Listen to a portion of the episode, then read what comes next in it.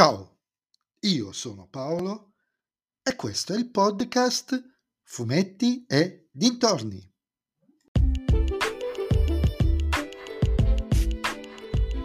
In questo nuovo episodio del podcast vi parlerò di supereroi delle leggende DC numero 82 Joker, scritto da Brian Azzarello e disegnato da Liber Mejo, presumo si pronunci così, edito da RCS.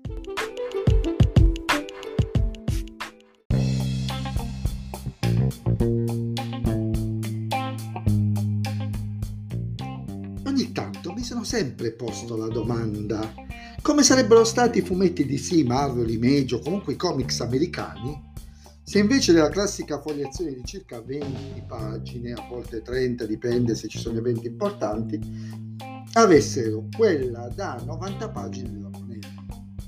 Cioè uscire fuori dall'esigenza di dover narrare eventi nell'ambito di poche pagine per non indispettire il lettore che giustamente spende i soldi e vuole qualcosa nell'albo che ha tra le mani.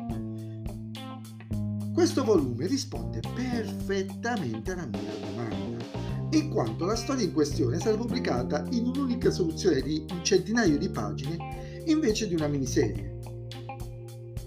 E devo dire che è davvero un'esperienza unica. La storia punta i riflettori sull'arcinemico per eccellenza di Batman, che a seguito del suo ennesimo rilascio da Arkham cerca di recuperare il suo potere sulla città, che nel frattempo altri criminali si sono spartiti.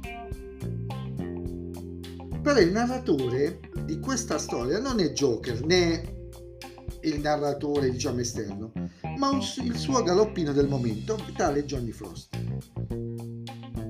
Quella che ne esce fuori è una gangster story con i controfiocchi. Tutti i personaggi vengono riportati a un certo livello di realismo.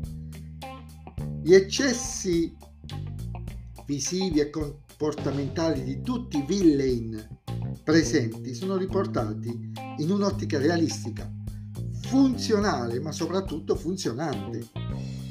È un fumetto, questo del Joker, crudo, cattivo, malsano, dove non c'è niente che possa anche solo lontanamente far pensare ad una vittoria del bene, nemmeno quando appare Batman unica concessione al mondo supereroistico.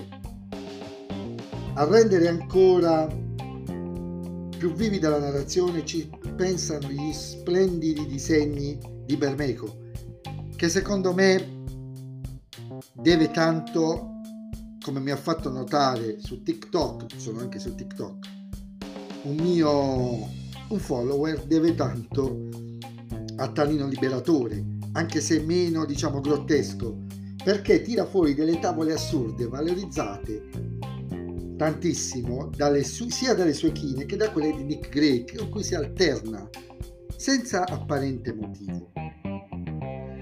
Se non fosse che esiste già un film su Joker, che poi non è il Joker che conosciamo oggettivamente, questa storia sarebbe un perfetto spin-off del realistico Batman di Reese uscito quest'anno compratelo, ne vale davvero la pena.